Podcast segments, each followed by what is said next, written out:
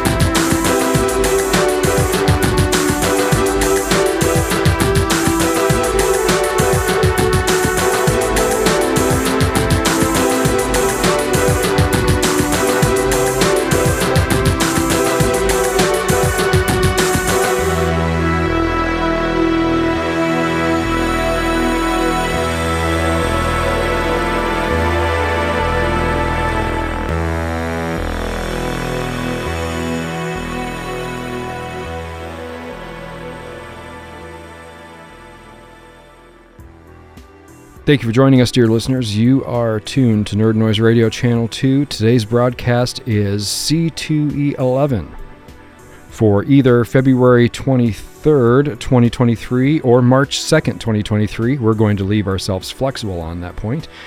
Today's theme is space and extraplanetary music on a program we're calling It's Space Time! And as always, I'm joined by Hugh. Hugh, how's it going? Why, it's going pretty good. Doing all right. How are you? Uh, things are going okay. Uh, this is the start of a new year for us. Uh, how did last year end for you? What's been going on uh, in the meantime? Oh, that's a good question. How did last year end? You know, we don't do much for New Year's. We're pretty low key about that. Okay. And I guess it's already like March by the time people are listening to this, so maybe they don't want to hear about New Year's at this point. Um, kind of quiet time, you know, getting through a few little projects here and there. I um, posted a couple catalog scans because I had a lot of free time in January and some catalogs to scan, and people seem to like that stuff. Um, I've noticed like there was, I guess Nintendo must have posted something about the new Breath of the Wild game being seventy dollars because suddenly like some catalogs I have with seventy dollar games are like being shared on, I guess Reddit and P- I only find out the second hand because I don't go on Reddit. Um, that's kind of fun. People, you know, people complain that there's a $70 game coming out, and then other people remind them that like all Nintendo 64 games were $70 when they came out. Yeah. Yeah. Uh, well, and then when you f- when you figure in when you figure in uh, inflation stuff, it's even higher. Oh yeah, yeah. If, if you adjust for that, I don't know how any of that works, but um, yeah, like you know, uh, Shadows of the Empire would be like $150 today by that criteria, I guess. Sure. Sure. Yeah, it's I mean, I don't love that games are 70 bucks now. You know, I I miss when they were 30 or 40 bucks, but if you figure inflation and you figure how much it costs the developers to make a game, how many people that have to be paid to make that game, $70 is not unreasonable. Yeah, I mean, the reality is for like a Breath of the Wild sequel, most people would pay $200. Mm-hmm. I mean, I if you think about like dollars, if you if you do like the dollars per hour math, like an Uncharted game might cost more to make than a Breath of the Wild game. Maybe it's the same range. I don't know. The credits for a, an Uncharted game go on for like seven or eight years if you've ever finished one. so it seems like there's a lot of people involved. Yeah. Um, but like dollars per hour, it's not even close. Like a a really really good Uncharted game is maybe like at most like 12 hours. Mhm. And that's if you really kind of dork around a lot in the game. Whereas, you know, Breath of the Wild, you will probably play the sequel, whatever it's called, for like 200 hours. That's my guess. 200 hours would be the average playtime for the, the second Breath of the Wild game. Yeah, yeah, yeah. It'll be interesting to see what those what those numbers come out when that when that game comes out. Now that game is coming out in May, right? Mhm. Yeah, it'll be out in May. Okay. Okay. I mean, the last thing I played was the um, the Crisis Core remake. If you go back, I think if you go back to our episode called like Songs of the Quarantine, I think maybe that has a Crisis Core song on it. One of our episodes has a a, a song from the PSP version of Crisis Core, but the remake is the same soundtrack, so I guess it doesn't matter. Sure. No, that was uh that was actually slow music from Fast Times. That was uh okay, yeah, season 2 episode 1. okay, well, I was close. Yeah. Yeah. Uh, but anyhow, what have you been up to? Well, so I have been on a quest to get a dock for every TV and computer station in my house for the Steam Deck so I can just carry the thing from place to place. I'm actually recording my side of this conversation on the Steam Deck because the big rig is out of commission right now. I think it's worst case scenario it needs a new SSD uh, n- new M.2 SSD so it's not like a catastrophic thing it's just I haven't really needed haven't really needed to do anything with it, so I haven't done anything with it. So I've got the, I'm down here in the computer station, but I have the Steam Deck hooked up to a dock to everything. So for the people who care about that, this episode is at least partially pr- going to be produced on the Steam Deck.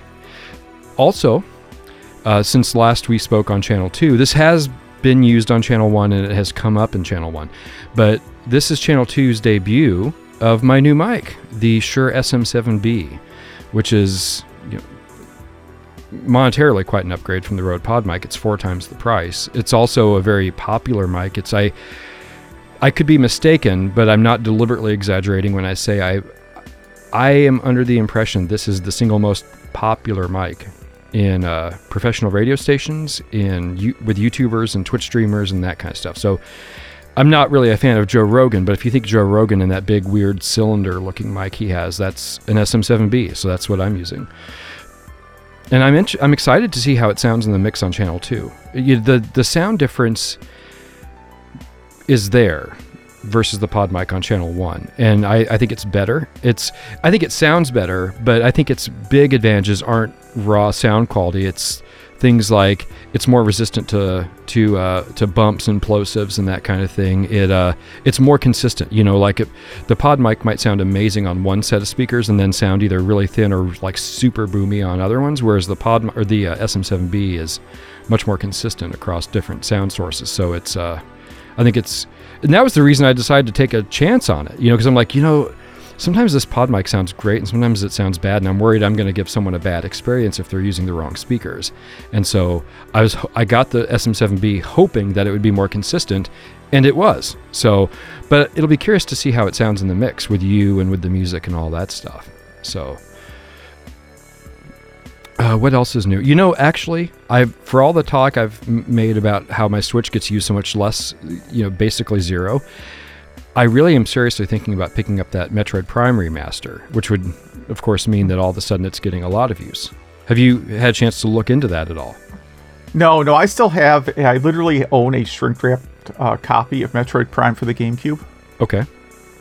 Um, because I bought it on clearance for nine ninety nine and said, "Oh, I'm going to totally play that," and then I never did. Okay. Um, it, I might pick up the remake, so I guess I can I'm not going to do this as me being facetious, but I could get my Metroid Prime like WATA graded and then, you know, get into that whole like sealed game scam that's going on. Oh, of course. Of course. You could. I mean, I, I, I, doubt you will, and I, I hope you don't, but you, yes, absolutely, you could. Yeah, so I had Metroid Prime 1 and 2 on the GameCube. Uh, I am 0 for 2. 0 for 2 in systems that I've lent to people over the years and gotten back. I had I I have not gotten back either, of the systems I lent out, and so I lost Metroid Prime One and Two. Now I ended up getting the Metroid Prime trilogy on the Wii, so I can play it that way.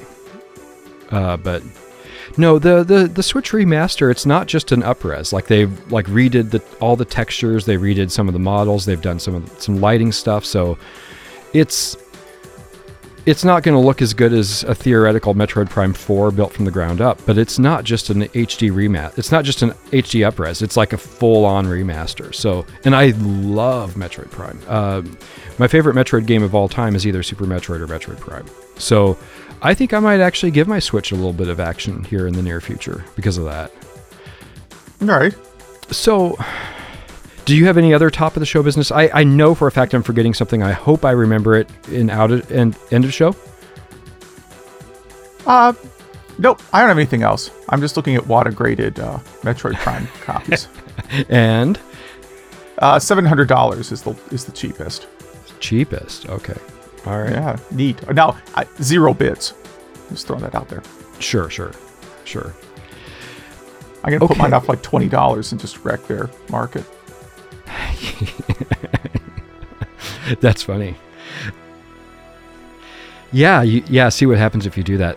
So, yeah. So we, as we discussed, our our theme this episode is space music, uh, and our opening track is called "Snow on the Moon" from the North American version of Fantavision on the PS2, composed by the late Ashif Hakik. Now, have you played Fantavision? No, I, I hadn't even heard of it until uh, you brought it up. Okay, it's it's a fun little game. It's basically a fireworks simulator. Okay. You know, it's it doesn't really play like a rhythm. I mean, it's not. Don't think like DDR. You know, you're not doing anything with your feet, but it's kind of a glorified rhythm game slash puzzle game all at once. Okay. And you're just you know the camera flies over the what you know whatever the environment is and and uh, you're setting off chains of fireworks it's a really cute quirky fun game and So is it is it like Missile Command maybe? and it, yes yes. I, I i don't think that's an outlandish comparison to make. It, it's except instead of trying to stop the bombs from well no yeah it's kind of like an inverted missile command. They're not coming from the sky they're coming from the ground and you're trying to set off these chain reactions and getting high scores that way. It was uh it was one of the very first games we got we played when we got our ps2 when i got my ps2 on my 21st uh, birthday and what's fun is the game came out in North America, Japan, and and you and uh, Europe, and they all had different soundtracks. Hmm, okay.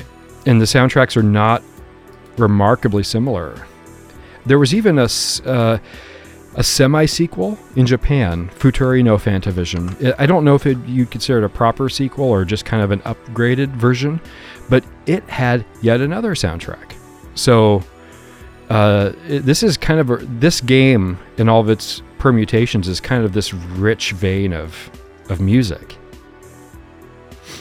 Okay. Cool. Yeah, yeah, and people, I like all three versions. Uh, let's say all four versions. I like all four versions, and I can see why people would favor any of them over the others. But I think my personal favorite, my personal least favorite, rather, is the European version. Uh, whereas my personal favorite is either the American version or the Japanese uh, follow up. You know, the Futari no Fantavision. One of those two is is my personal favorite. But yeah, you should check it out. Have you had Have you got your PS5 yet? Uh, no, no. I, I'm uh, again, my criteria is I have to be able to walk into a Target and see it on the shelf. Yeah, no, of course. But I, I I've heard that the availability's gotten better, so I didn't know if you had had a chance to snag. It. No, the yet. local Target still has a sign that says, "For the safety of our associates, you cannot buy a PS5 in our store," Okay, good. Hey, which no, says I, everything you need to know about modern gaming culture. Yes, that's a humongous indictment on on our culture. But at the very Yeah. least, I'm glad they're taking employee safety seriously.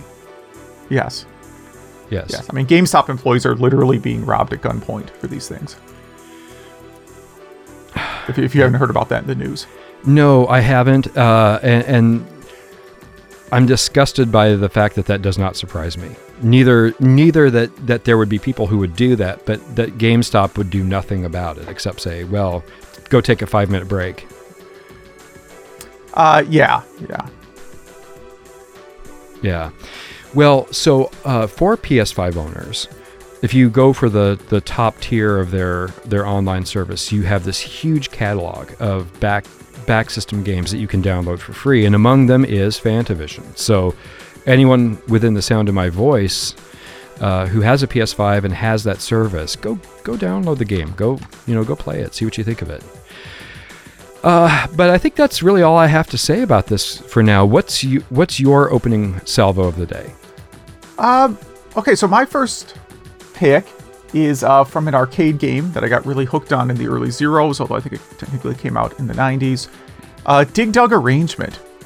And this is level 6, or area 6, I should say, the Moon's Surface. Um, it's They don't list who did the arrangement for the this particular song, but the original music was by Yuriko uh, Keino.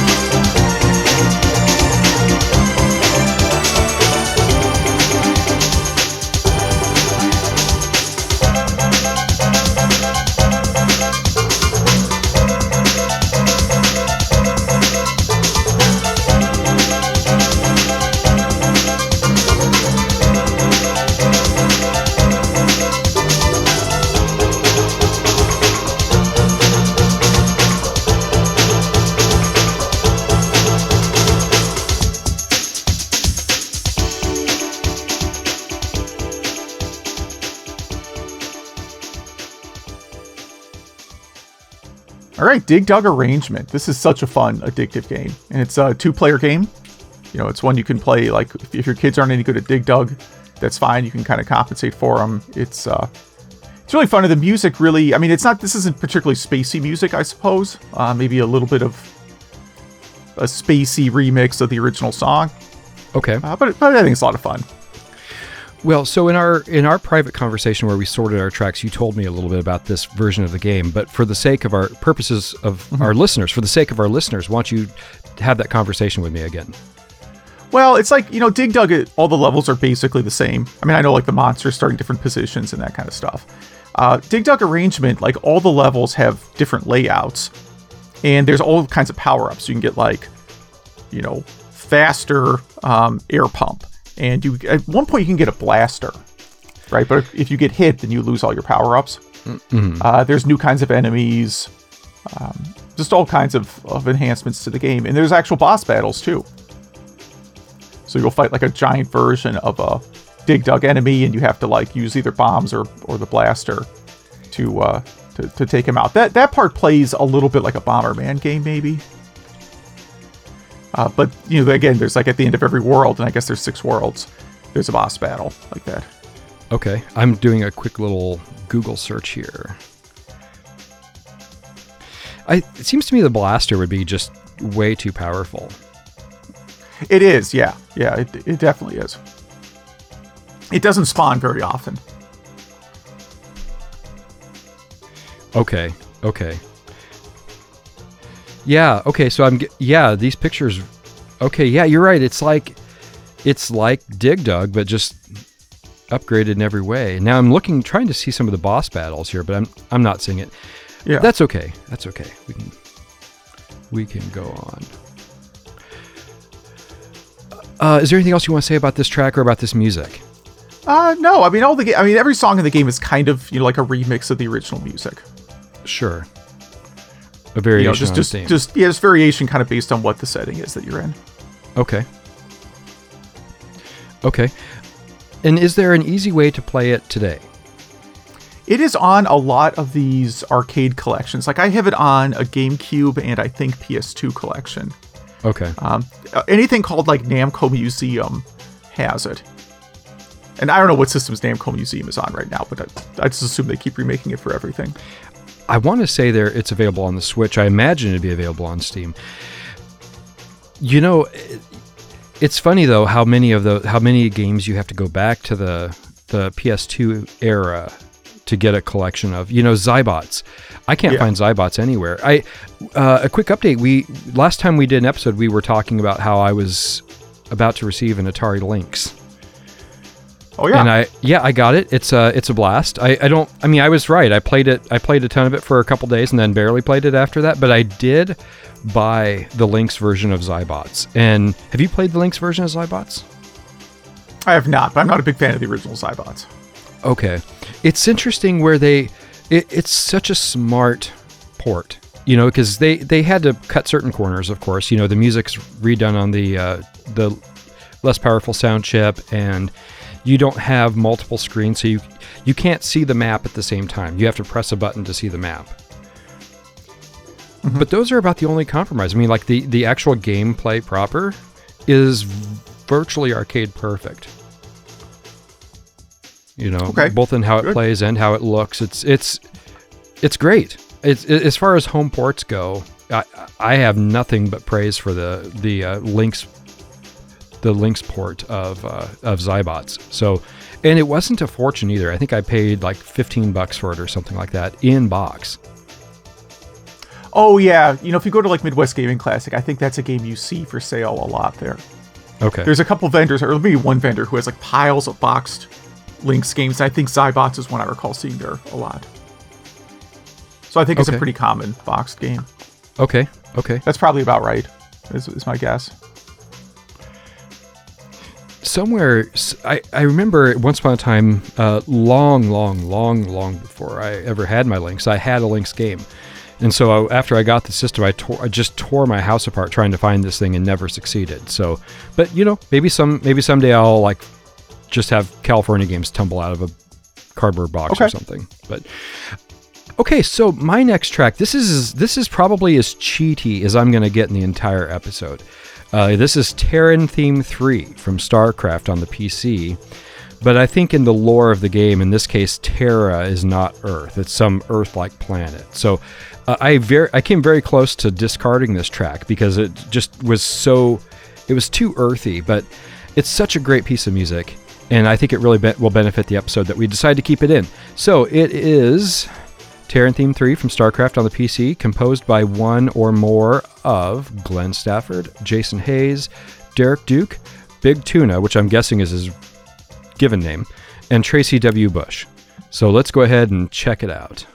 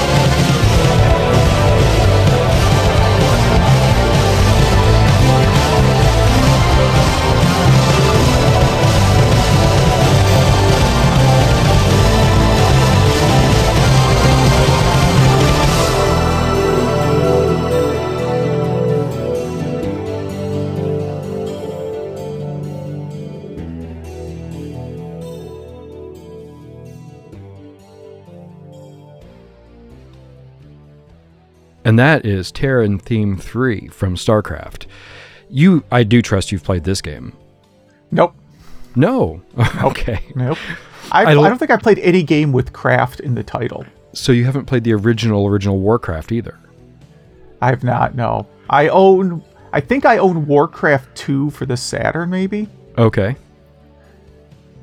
I Okay. Don't, um, I don't play a lot. You know, I liked Herzog Zwei back in the day, but I don't really get into strategy games in general. This is like a. this is like an RTS game?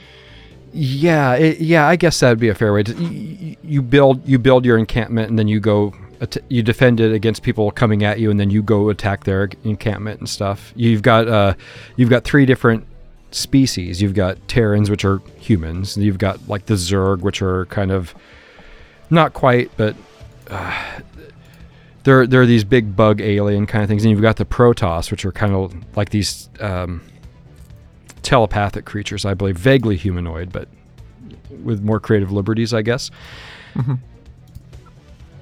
I love, you know, I love this thing we have, here, where like neither one of us, I mean, so few, we've played so few games that the other ones bring. You know, I love that. Like, Yeah, yeah. Well, yeah. I mean, I mostly. I mean, I have kind of weird tastes in games, so it's not too surprising.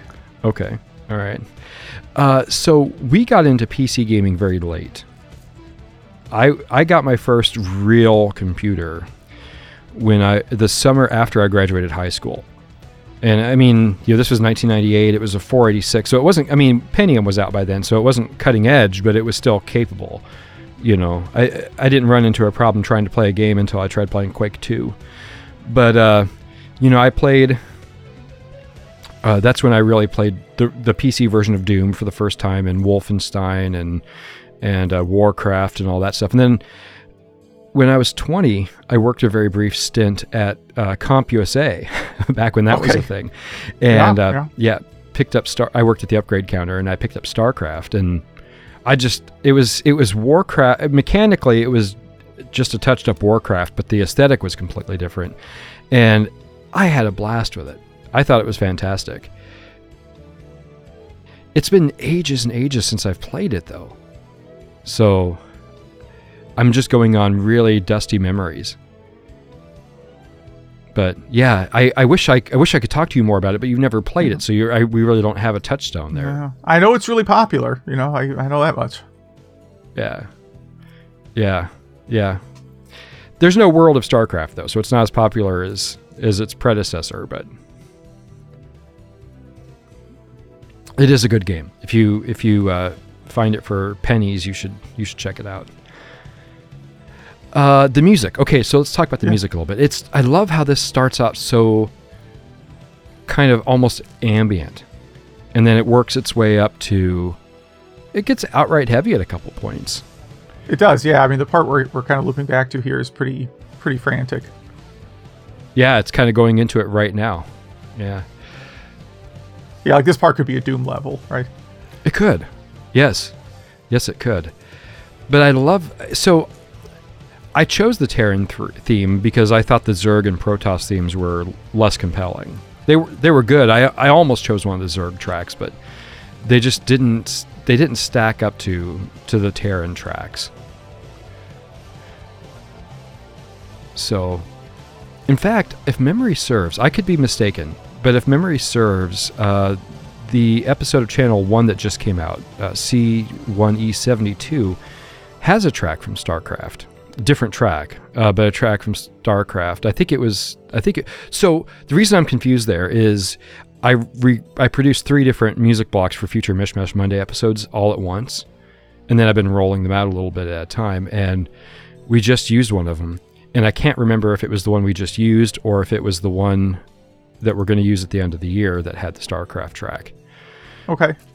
But I know the one that just released uh, in February uh, did have a different track from Fantavision. So I know we're doing that at least once with this episode, using a track from a game that we used on the most recent Channel One. So you should you should have uh, saved that for like a Fourth of July themed episode. Oh, well, um there's enough stuff from Fantavision that I'll I'll have an opportunity to do back to that. So Well, there's three different versions of the soundtrack, so you know you could you could pick any of them. or a mix and match of them. Yeah. Yeah. Same game, different soundtrack. That's a that's a potential theme. It is.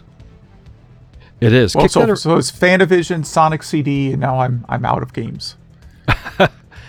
uh, Um, I could probably find some more. Let's we don't need to research it live. That's an interesting one. yeah, yeah. Let's kick that around for a future episode. Yeah. And listeners, if you if you heard that and got excited and you have a bunch of ideas to dump on us, nerd.noise.radio at gmail.com or any of our social media outlets. It, and I don't mean like there's a Genesis version and a Super Nintendo version and they're different sound chips, but it's the same composition. I mean like like a game that had a completely different soundtrack in a different region. Right. Yeah, yeah, right, right. Yeah. Uh, there there are going to be other ones. Yeah, so let's move on from that subject Yeah. now, but let's not forget about it. Let's not lose that in the shuffle.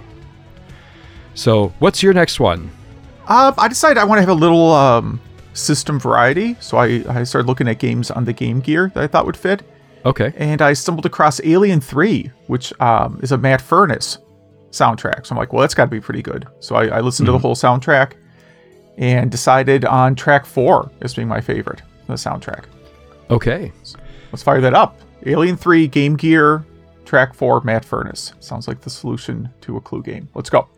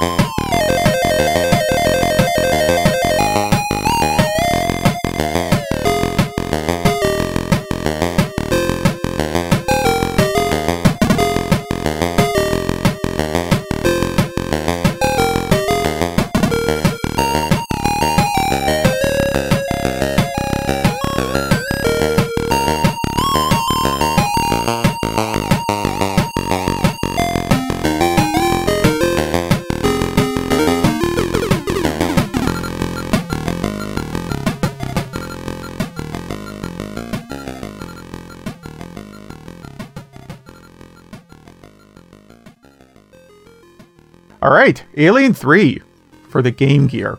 Um, this is same game, same soundtrack, I believe, on other systems. Um Game Gear just has this weird kind of wobbly sound to it. I don't know how else to describe it. Yeah. So what's what's happening here?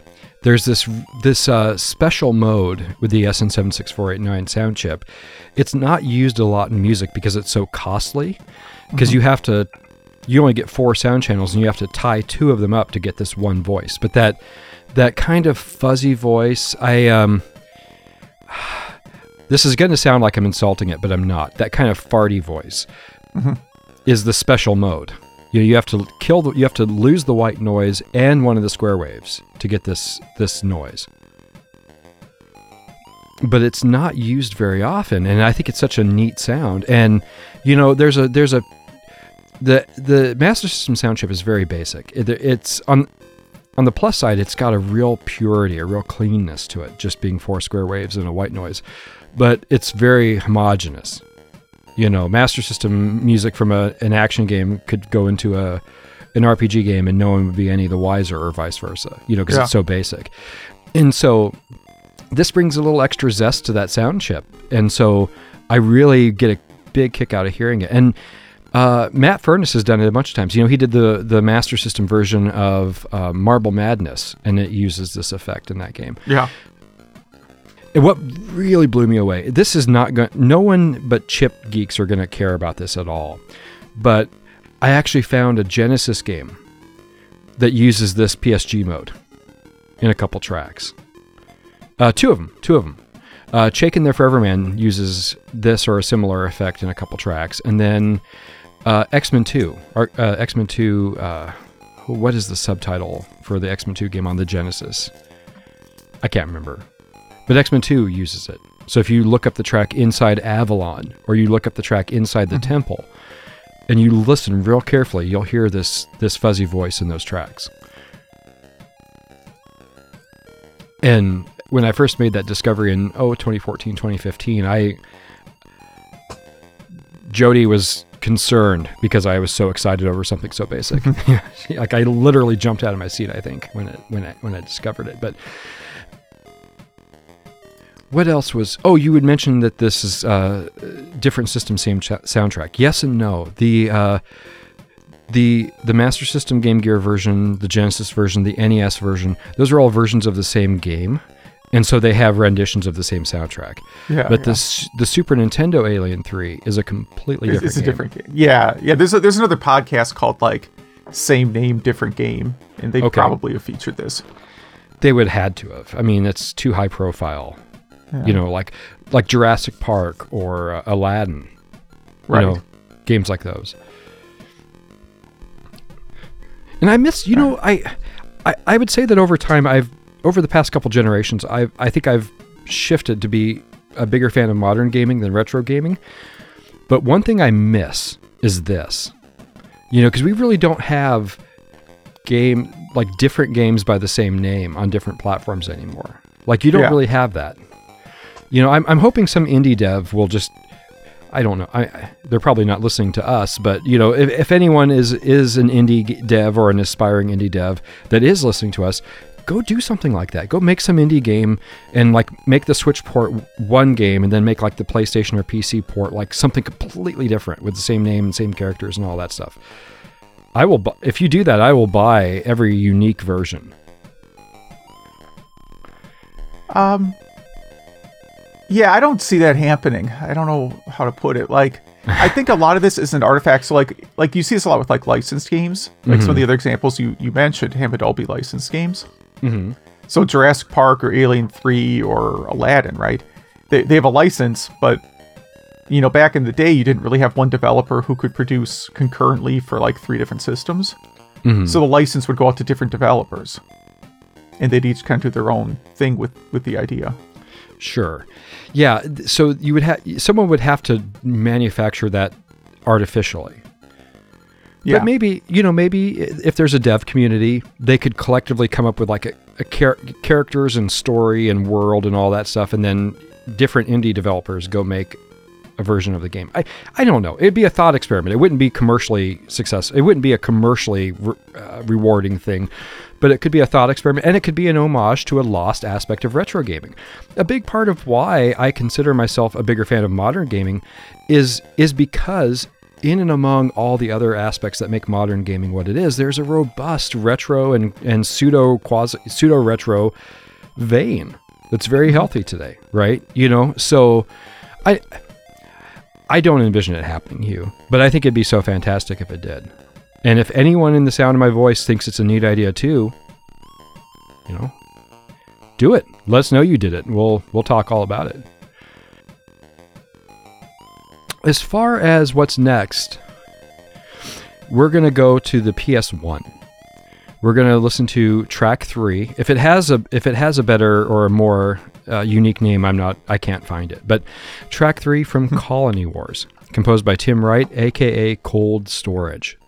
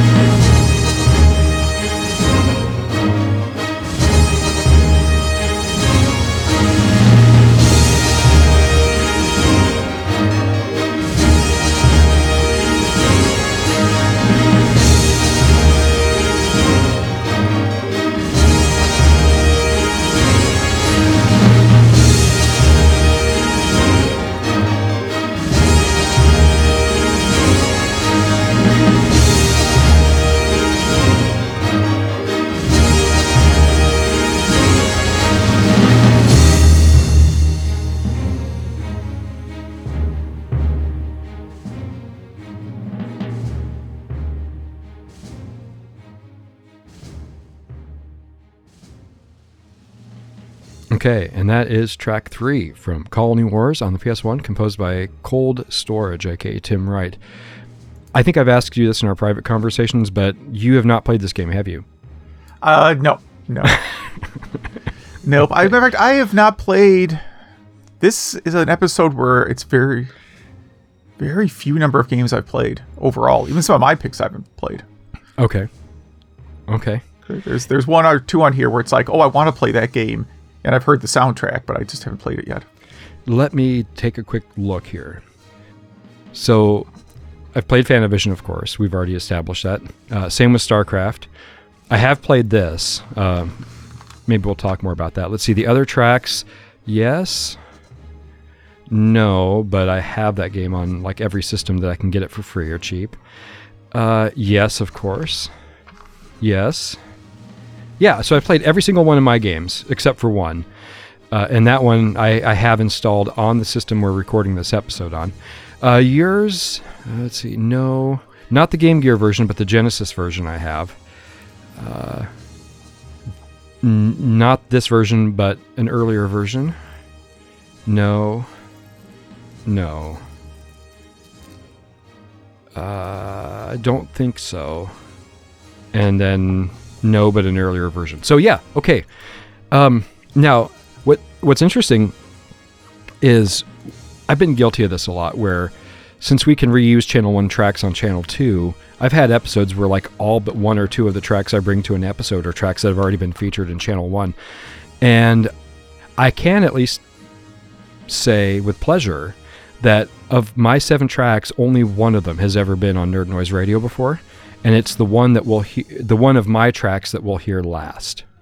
So at least I'm bringing a bunch of fresh content to this episode. All right. Yeah.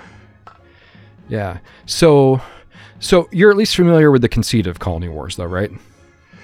No, actually I think this is the first time I heard of it. Okay. Well, story-wise, it, it's kind of a you're a band. I mean, it minus. So imagine Star Wars minus the Force you know, there's no Jedi's, there's no Sith, there's no the Force, but you've got an evil empire that runs the gal that runs the universe or the galaxy or whatever, and then you you're part of this rebel band that's trying to resist. And okay. you're this coalition of planets and coalition of ships and stuff, and you'll go to these little zones. It, it, mechanically, it's kind of an enclosed 3D bubble and you move on all axes all axes and you take out these ships and take out other targets and stuff the sequel actually is the opposite. You you are the empire after you, the empire has been defeated. So it's kind of neat to get this like now you get the other side of the story. Okay. And then there was a third one that i never played. Uh, i think it's called red sun. I do know that I think the last update was 2021, so it might be a dead project. But there was a, a website, there was a Discord feed or Discord channel. Someone was trying to revive Colony Wars, like a fully modern, kind of, I guess, kind of like, uh, kind of like the Metroid Prime remaster, but for Colony Wars and by an independent developer. I, I didn't get any, I didn't see anything that gave me the impression it was DCMA. I think if it's either just it's either dormant or it, the guy just didn't wasn't able to keep it up. Okay. So it just may not have been DCMA'd yet. Yeah, right, right. Of course, this is Psygnosis. This isn't Nintendo. Maybe Psygnosis is a little more generous about stuff like that. Mm, well, they're owned by Sony, so it's probably just a matter, right? Didn't Sony basically buy all the Psygnosis IP? Isn't? I don't know. I don't know. I've never looked that up. I know Signo- all I know about Psygnosis is they're a, a, British developer and they're responsible for things like Wipeout and all that stuff. Um, yeah, I don't know. Well, anyway, I, I, I have no expectation of that project coming to fruition, but I, I, I hope I'm wrong. Okay. So, hopefully someday I'll get to play Colony Wars again. So, speaking of remasters, what do you have for us next? Yeah, I think this is a game everybody's played, um, at least some version of it. Mm. This is um, DuckTales. Although I picked DuckTales Remastered, because um, I think it's a fun soundtrack. And since we're doing a space episode, I think it's pretty predictable what what level I picked. I picked uh, track six, the Moon. So the original composer is uh, Hiro Hiroshige uh, Tonomura, and the remix is by Jake Kaufman.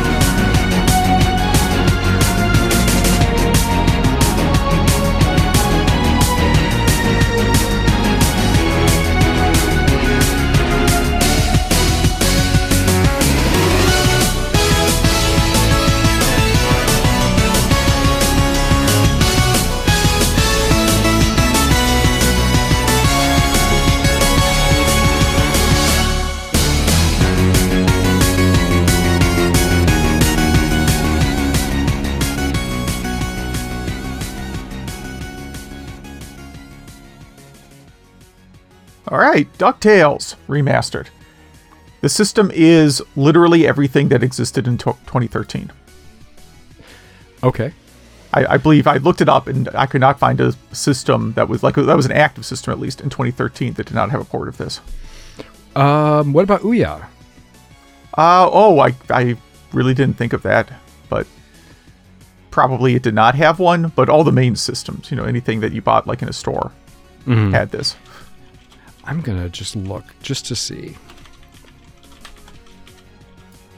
I actually had this on Wii U of all things. Okay.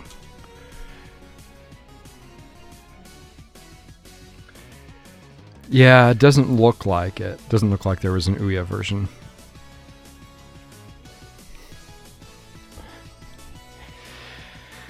I still have my Ouya, believe it or not. Um, I don't do anything with it. In fact, Yeah, it's a it- pretty good. It's a pretty good little like emulation box. Like you could play the original Ducktales on it. Yeah, yeah, right, right. yeah, so the original. Uh, I've never played the remaster. Is it is it still available on any storefront? I'm, I mean, I'm sure there's a you could buy a physical copy. Um, no, actually, that's the weird thing. It's sort of like a. It has not been re remade. okay. It's a very strange thing. Um, so they they probably didn't have like. I mean, again, because I think it was WayForward or someone did the port. So I'm just assuming it's Way, WayForward because it plays like a WayForward game, and Jake Kaufman's the composer or remixer. Um, so like whoever got whoever had the the rights to this, I think probably was a limited time thing. Okay.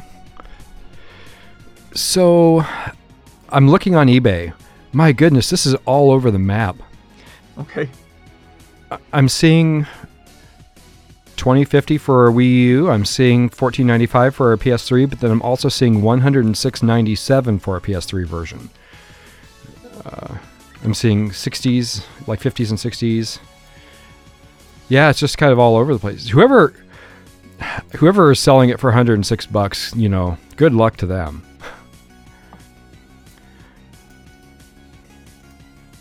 Yeah, there's a fifty. There's a okay. There's a seventy-five dollar copy on the Wii U that's new. Yeah, it's just all over the place. Well, I bought it for like nine ninety nine, so I don't really feel. Uh, I I don't I don't feel like hundred dollars is a good price for it. yeah, I don't know.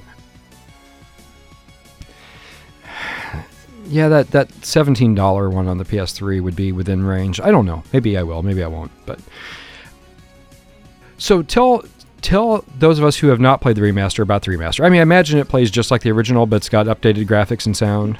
It's exactly it. It's the original, but with updated graphics and sound. Okay. And it's like it is way forward. The same developers do Shantae, you know, they they've experienced doing you know platformer games, so it plays like the original. It doesn't play like a Shantae game. Um, it's still incredibly difficult. Let's see still a very difficult game. Have you ever finished uh, Ducktales? No, I have. I have pushed buttons on a controller for Ducktales uh, for a few minutes, and that was it. But I know, I mean, I I know the pogo technique. You know what I mean? So I know that's how I know I actually did play it because I remember that pogo technique. Yeah. Yeah. Okay, so I'm actually seeing a, a screenshot of the moon stage, so I can actually see what we'd be looking at while this music was playing. Yeah, it's just the original game with upgraded graphics and sound. Yeah. Yeah. Yeah, I mean, I don't, I don't really feel ripped off having bought a game that I can't finish, but I, I did play it quite a bit. Okay. Okay. Yeah, it's. I've got so many games coming my way uh, all the time that a lot of times I won't finish a game anymore. You know, I mean, for as much as I as much as I play my Steam Deck and as much as I talk about my Steam Deck, I think I have actually only beat one game on the Steam Deck so far, and that was Stray. Are you familiar with Stray? Um, no. okay. okay. Um, it's maybe we'll come back. Maybe we'll talk about that over over the next. Yeah, track. let's get that uh, later. We're we're already like at an at an hour into the show. I mean, more know, than an hour, I guess, with music. Yeah. Okay. Yeah. So, you, a you game pick, I played. You pick a song from Stray for a future episode, and then we'll we'll talk about it. Yeah. Okay. All right. Um, what kind? What genre is it? it? Is it like a survival horror? I'm guessing by the name. No, you're you're a cat. Oh. Like a like a like a realistic cat. Oh, maybe not a cartoony cat. Yeah, yeah, yeah. Okay, all right. Well, maybe we'll come back to maybe we'll talk about that later in the episode, or maybe we'll talk about it in a future episode. But we do our our all cats episode. we could do it. You keep thinking of all these these uh, as a joke, but actually viable themes for for uh, yeah. future episodes. You could have Chester Cheetah, all that stuff yeah. in there. Yeah, yeah, yeah. So my next track is from a game that I have played on the Steam Deck. It is uh, the track's called the Sun Station from the game The Outer Wilds on multiple platforms, and it's composed by Andrew Prahlow. And this is actually going to take us into a, a kind of a a deep, kind of a deep spacey ambient. This is this puts us into deep space. This episode does, where we're going to stay for the next few tracks, or as um, as Stephen Hill from Hearts of Space would say, in the deep zone. All right, so let's check it out.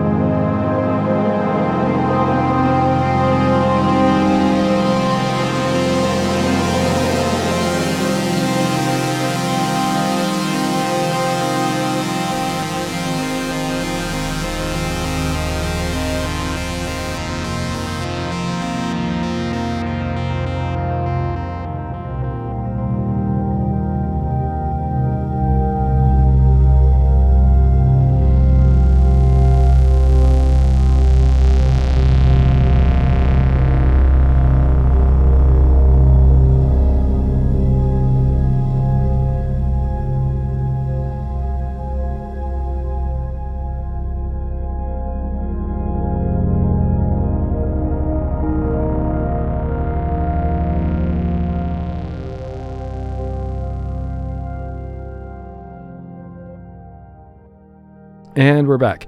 That is the Sun Station from the Outer Wilds. I'm guessing you. I'm, if I were a gambling man, I would say you've not played the Outer Wilds. I, I've not. I actually, this is the first time I heard of it. Like I've said a few times this episode. no, never, never even heard of this before.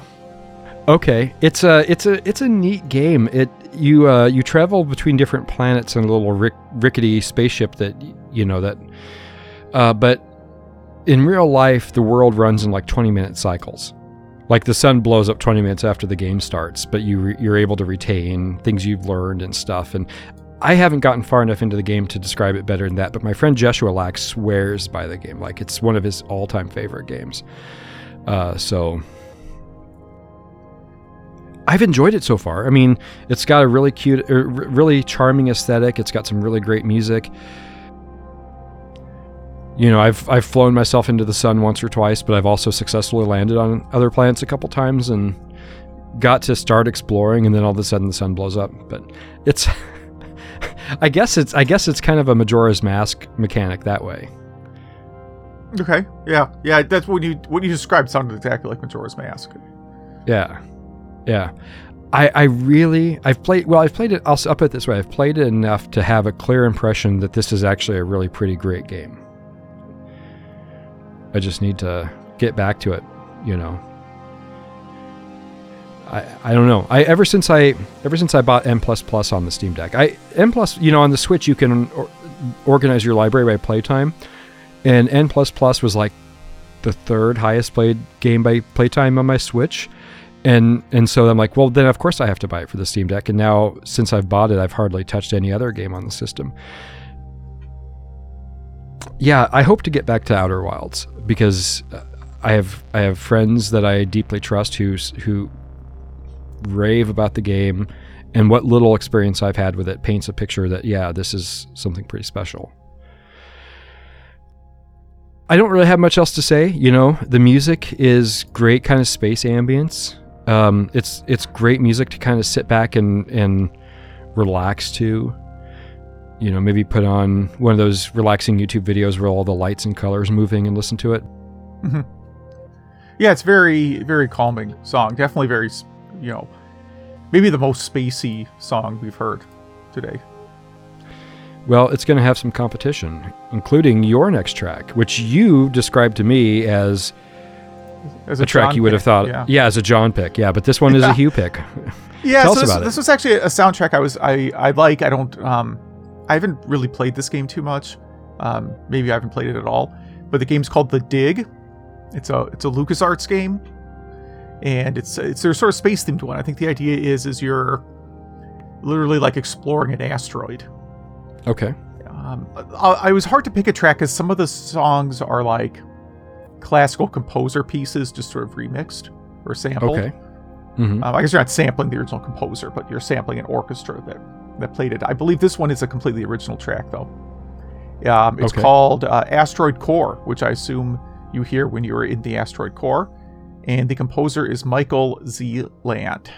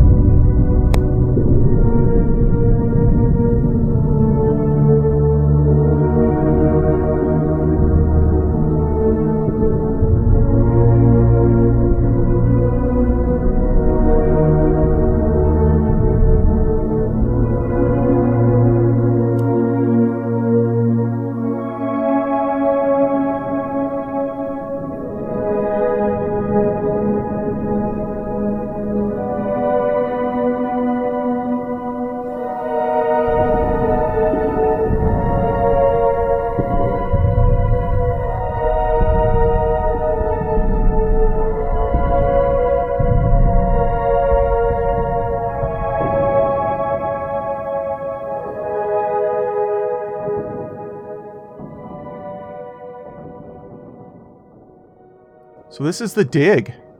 Um, great soundtrack. This is a very good working soundtrack, I guess, because it's generally very calm. Mm. Mm. Um, I think I also said this sounds more like a survival horror game than a space game. Although perhaps it's survival horror in space. Yeah, that we yeah, it's let's just say both. Then we're safe. Yeah, I love the textures it, it creates. I love um and the little bits of now I do have to kind of wonder why is there the sound of thunder on an asteroid? Yeah, is, is that thunder or is that maybe stuff colliding? I don't, I don't know. I guess I'd ha- I think maybe I need to play the game and try and understand what's going on at this point. It could be something colliding, but when I was um, when I was doing the the uh, finessing of these tracks for the final episode, I really was pretty sure I was hearing thunder at a couple points. I don't know. This track, of all the tracks in today's episode, this is the one that required the most touching up in Audacity because it Okay. had um, it had uh, a hiss, like you know, like a like background hiss, and it took me a couple tries to get the hiss raw, hiss gone without really doing damage to the track. In fact, my first try, you can listen to the result or you can listen to the residue, the part you're cutting out, and the res the re- there was so much residue that it actually sounded like its own ambient piece. And so maybe at the end of the episode, after the outtakes, maybe I'll let you hear a little bit of that uh, that accidental accidental uh, piece I created with that. but yeah, yeah. No, I. Well, whether it's thunder or whether it's stuff colliding in the background, I don't know, but it really does add to the atmosphere. Is this game available on Steam? I, it has to be, right? Well, let's. I I would think so. Let's see. I mean, I think all the Lu- LucasArts stuff has to be, right? Let's see.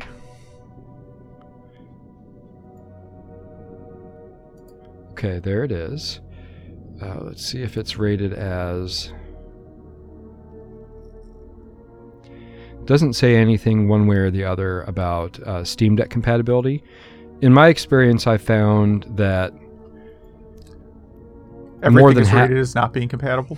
no, no, no, no. We we're up to like we're up to like eight thousand games rated as compatible, and Okay. But yeah, but what I'm what I was saying is half or more of the games that you try that aren't rated compatible are going to work also.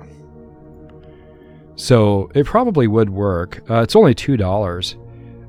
Uh, I'm not logged in right now. I'll try to remember to log in later and and uh, add it to my wish list at least. Let's see. This is from 1995. Wow, I would not have expected it to be that old.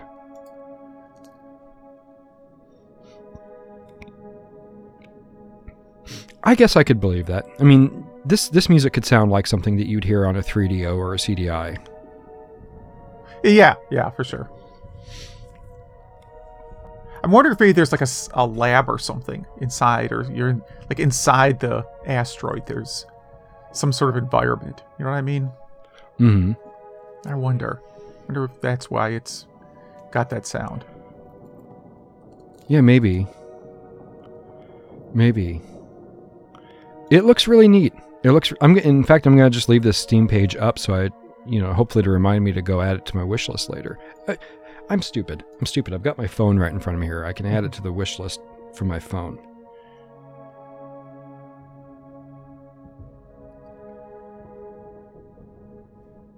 The world's best fingerprint scanner.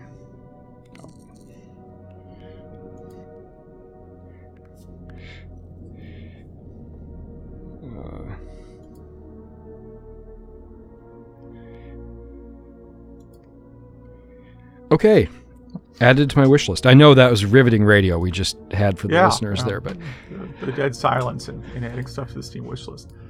Um, yeah, it's it'll be in a. I'm sure it'll be like in some you know bundle. You know, some There will be some bundle of like point and click games or something, and it'll be like a nickel. hmm hmm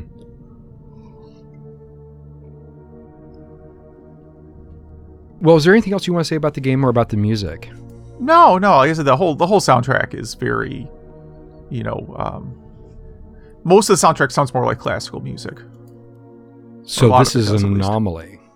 Kind of, yeah, yeah. I mean, I, I poked through it a bit to find something that I thought fit the theme best. Okay.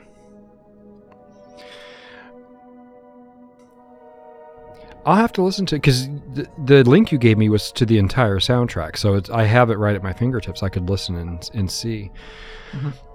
Well, let's go to my next game, and I had mentioned that I've played every game but one, and that game is installed on every system that it comes with, free or cheap, and that game is Stellaris, uh, multiple platform. I have it on the Series X and have never played it. I have it here on the Steam Deck and have never played it. Maybe I'll go play it later today. We'll see.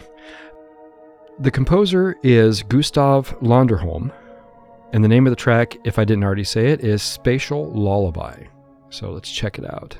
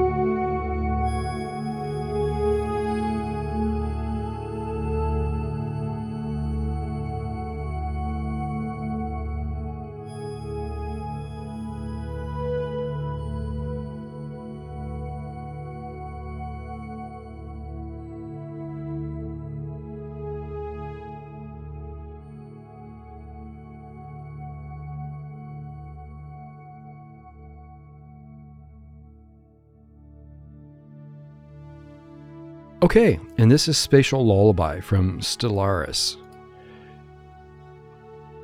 St- uh, from what I've seen of the pictures of Stellaris, you know what? In retrospect, in retrospect, I think I actually did turn the game on one time. I think I turned it on and then got like five or six minutes in, then got called away to something else. So technically, I have played every game on my list.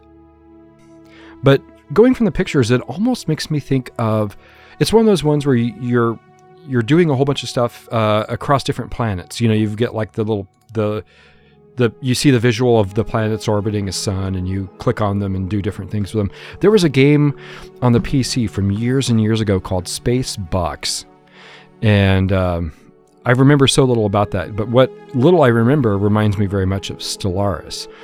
So it looks like a really deep, rich game. It is compatible with the Steam Deck, but I, I think it's probably one of those games where I'm much better suited playing it in desktop mode rather than trying to play it on the controller and stuff.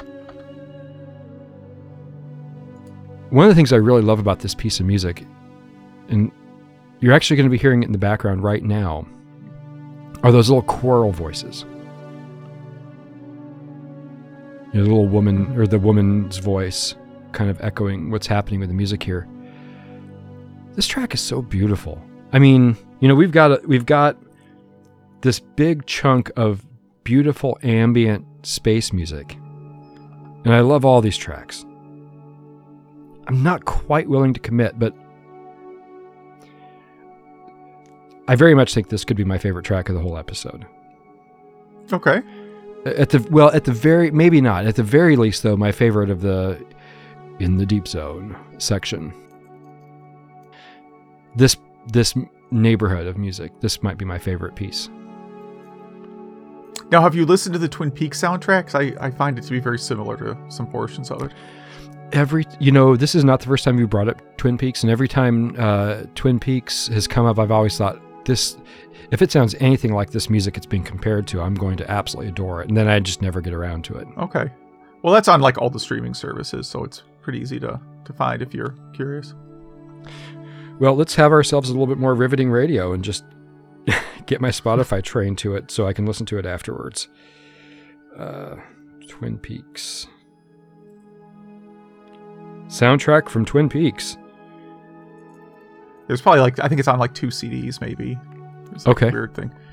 And then there's probably like different versions. There's like probably a music, uh, movie or whatever. Mm-hmm. I'm thinking of the original like 1991 soundtrack. What I found uh, looks like what you're describing. Yeah. Okay. Yeah. Album. Uh, uh, soundtrack from Twin Peaks. Album 1990. Music composed by uh, Angelo Badalamenti. Yeah like okay this this isn't gonna mean anything to the listeners but i think holding it up in front of the camera for hugh i think that's what you're talking about isn't it oh hold on i gotta switch windows i have like 15 windows open yep that's it okay all right yeah so that's what i'll listen to after we're done God, I, am actually looking for excuses to try to drag my feet here so I can keep listening to this. But no, let's let's move on. Uh, what's your your next track? Is got your. I love the title of this next game. yeah, th- this is a game I I actually really want to play. I just haven't gotten to it yet because you you have to like apply a translation and all that stuff.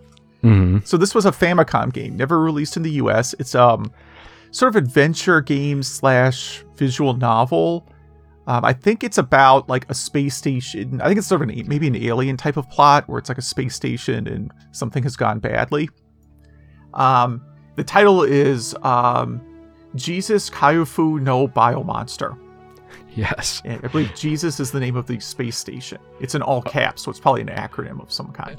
Yeah. Well, see, I see it and it just makes me want to shout it. You know, Jesus, yeah. Kyofu no Biomonster. Oh, I, like, like, look out, there's a biomonster. No, no, that's the name of the space station. I know that much. okay. And uh, the composer is uh, Koichi Sugiyama, who, of course, would go on to do the uh, Dragon Quest games. So this is like a early work of a later RPG composer, later well-known okay. RPG composer. Yeah. And sure. this is track ten, Aline's theme.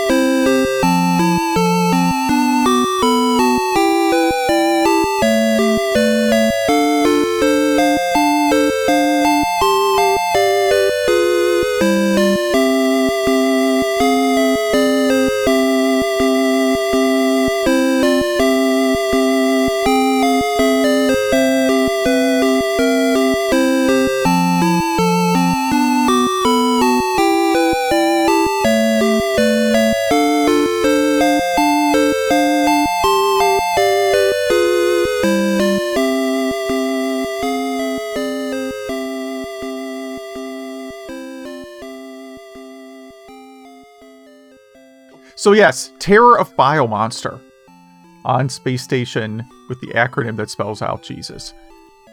Uh, I assume you've not played this game. No, no. So the tables have turned. yeah, no, this is all my like games I would like to play. Q. Um, just haven't gotten to it yet. Again, it's you know fan translation situation, um, but it's on like NES and the FM7. Okay, okay. Um, uh, MSX. You know, there, I think it was also ported eventually, like PC88 too. But um, anyhow, looks like a really uh, to, me, it's the kind of game I usually like.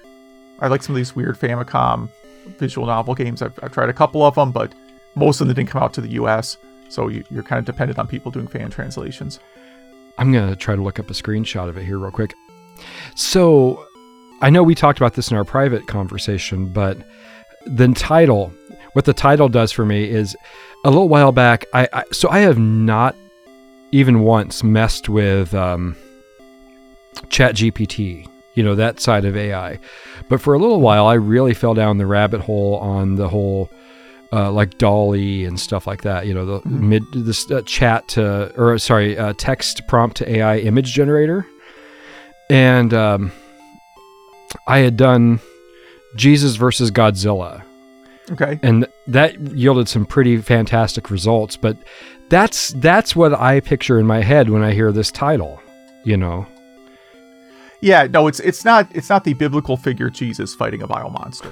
It's, it's literally just the name of the space station and you know, I play a lot of like Japanese RPGs and Japanese RPGs, you know, again, Japan doesn't have western, you know, is, isn't a country with Western religion, right? They they incorporate a lot of religious symbolism, um, not just necessarily Christian symbolism, but like Norse and Celtic mythology. You know, like the the Trails of Cold Steel games are just loaded with like Celtic and, and Norse mythology references. Mm-hmm, mm-hmm. And uh, Crisis Core Final Fantasy VII is absolutely loaded with like Old Testament references. Sure. Well, I mean, you don't have to you, you don't have to look any further than Castlevania. Yeah. You know, to see crosses everywhere and all that stuff. Well, I mean, they're going they're going after like like Crisis Core is going after like which actually goes back to Final Fantasy VII. They're going back like the one winged angel, you know, from oh, like sure. Old Testament, you know, stuff mm-hmm. like that. And this, but a lot of like this just art and imagery and um, people's names. I don't want to like spoil the story of of Crisis Core, but I mean, there's names that are taken straight from from Old Testament. It's just you know, I think I think in Japan it's all just like, oh, this is some cool myth stuff we can incorporate in, into games. Of course, of course. So one thing I will say, uh, taking it back to the game, the, the images I'm looking up for the game, the text is pretty much all in English. Now, I, am sure the original was in Japanese, but the point it, is, is it that was, yeah, it's a, it's a. If you go to romhacking.net, I believe there is you can get the um, English fan translation. Yeah, yeah. That's that's what I was wanting to to mention. And I figured I, f- I figured you knew all about it, but just in case you didn't, I wanted to let you know. Hey, there's an English fan trans out there. You can go you can go play this game. Yeah. Actually, it's weird. It's not on romhacking.net, which seems. Oh wait, no, I'm in the wrong category. It is definitely there then. Yeah, well, then this. I mean, with this being so up your alley, you should you should go play it. Yeah, yeah. It's you know I I have a very long backlog. Um, so yeah, there was um it's on romhacking.net. There is a um a, a translation. It was done in 2016. Looks pretty good. Mm-hmm. You know. Hmm. Probably is only like a four or five hour game. I'm guessing this wouldn't be a big time commitment to play through. Sure. And scattered in among the images of the Famicom version, there is also images from a PC 98 version. It's called it's uh, uh, from a website My Abandonware. So maybe it was something where they didn't. I don't know, but yeah, yeah it looks like there is a site. no, no, of course not, of course not. But the point is, it looks like there is uh, a version, a PC uh, 88 version. Mm-hmm. So yeah, yeah, cool. Well, maybe it's something to to check out. All right. Well, let's get into the home stretch here. The home stretch. This yeah. is this is going to we're actually going to go a little bit backwards in terms of uh, a little bit deeper space musically. And then this is the last of the kind of really spacey tracks before we start getting a little start to pep it up for the for the exit. We are going to hear uh, Space BGM number five, which I guess is also title or uh, intro screen number five from No Man's Sky, multiple platforms, composed by 65 Days of Static, Earcom, and or Paul Weir.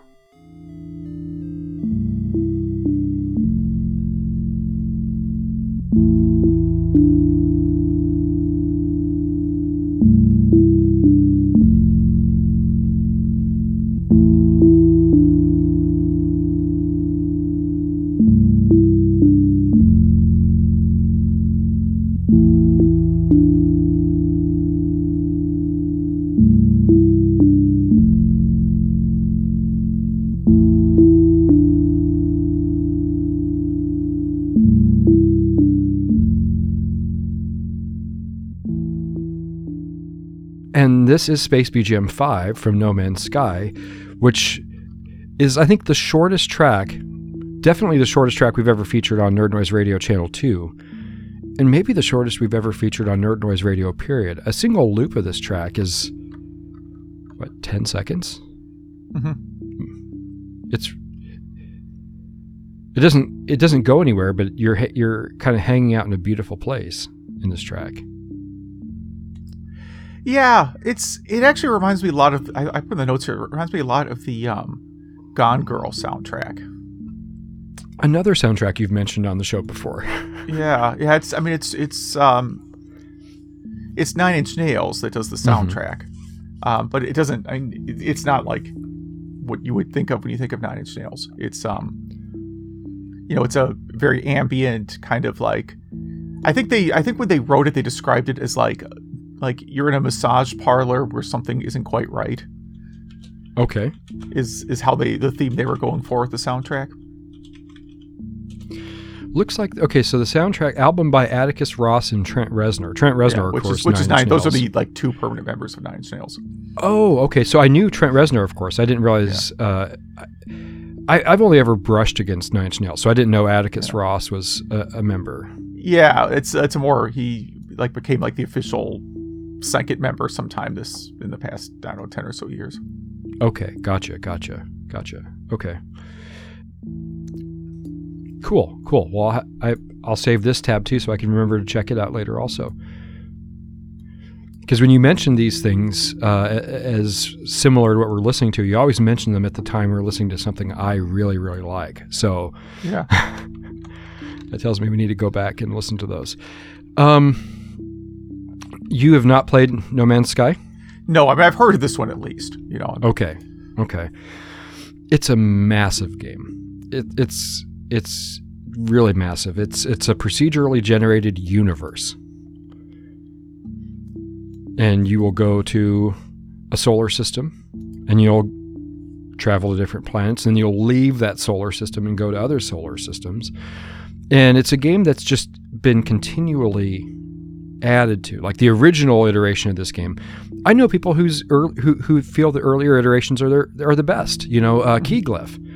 Keyglyph uh, was madly in love with earlier iterations of the game, uh, and has kind of felt disenfranchised by more recent versions because they add things like combat and they add stuff like that. You know, it really at first it was an exploration game. You didn't really have weapons per se. You had a beam gun that that could break up rocks to harvest minerals and stuff.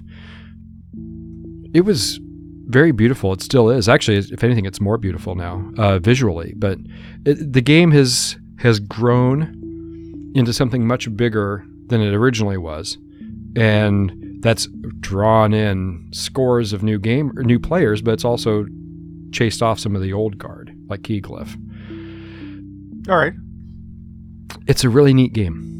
I've probably put maybe five or five or ten hours into it, which, from the perspective of No Man's Sky, means I basically never played it at all. yeah, this is one of those hundreds and hundreds and hundreds of hours games. A, a theoretically infinite game. Yeah. Yeah. Yeah. It plays pretty well on the on the Steam Deck. You know, oh, okay. I will say this, uh, and then we can move on to your track. No Man's Sky was kind of a, a watershed moment for me when it came to the Steam Deck and the Switch, because there was a Nintendo Direct that happened right after, right before the Steam Deck released. Okay, and um, mentioned in this Nintendo Direct was, "Hey, we're getting a Switch. We're finally getting a Switch version of No Man's Sky after all these years. We're getting a No Man's Sky." And at the mm-hmm. time, I was like super excited by that. But the next morning on my drive into work, I'm like, "Wait a minute! I already own this game on PC, and the Steam Deck is coming right around the corner. And so, why am I excited about the Switch version of No Man's Sky again?" I don't know. I don't It know. just depends what console you play the most. I mean, I Switch is still probably my most played system. Yeah, right. Yeah, and and listen, I anyone listening to this, and you too, Hugh. I I absolutely am not trying to come off as bashing the Switch. The Switch was my number one system from day one until the Steam Deck. It it it it deserves its accolades. It's an amazing system, and like I said, I think I'm going to be spending a lot of time with it here. Uh, in the near future, because of the Metroid remix or the remaster, and then presumably uh, Tears of the Kingdom after that. Mhm.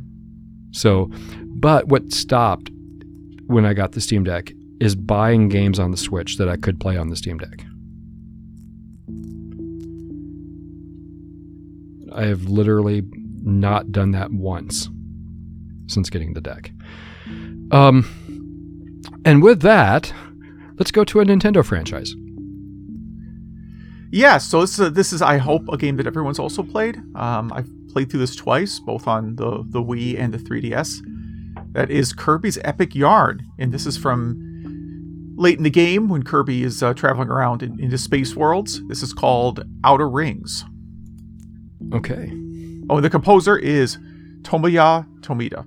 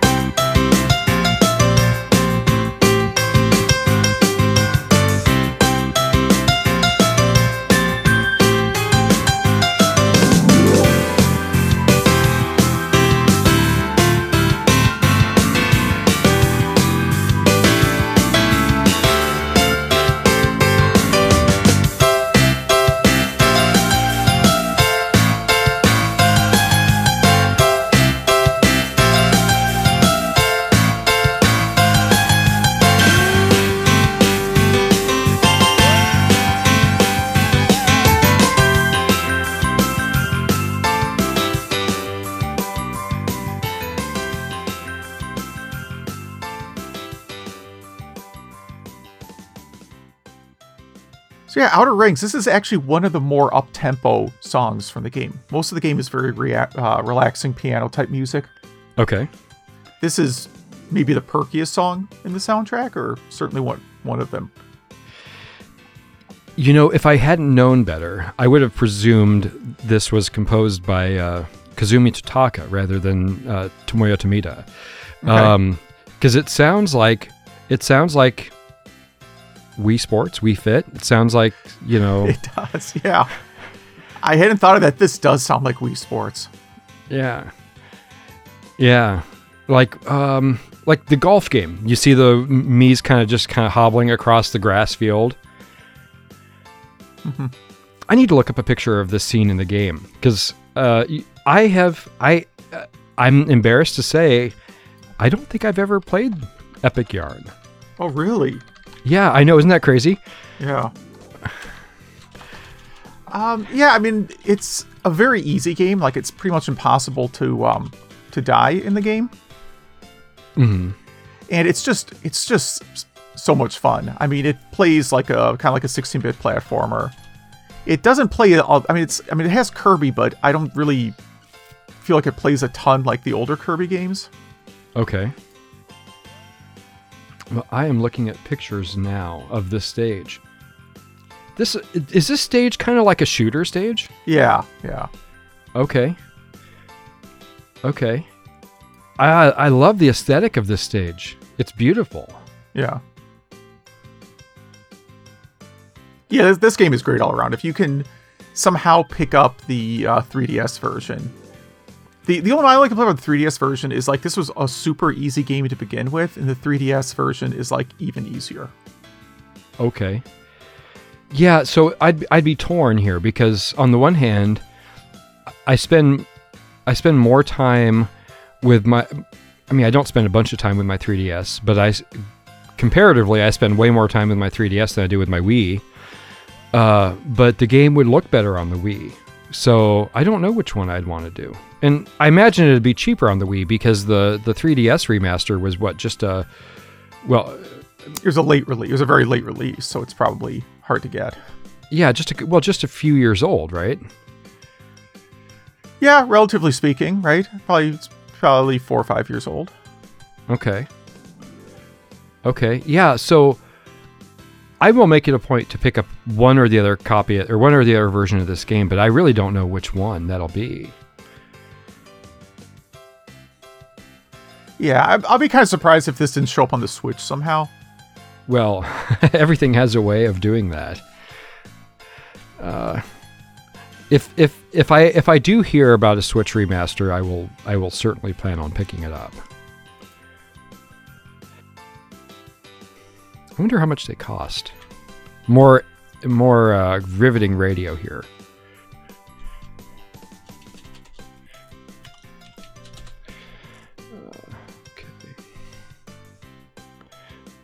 Okay, so I can so the 3DS version's still selling for full price on nintendo.com. So 40 bucks.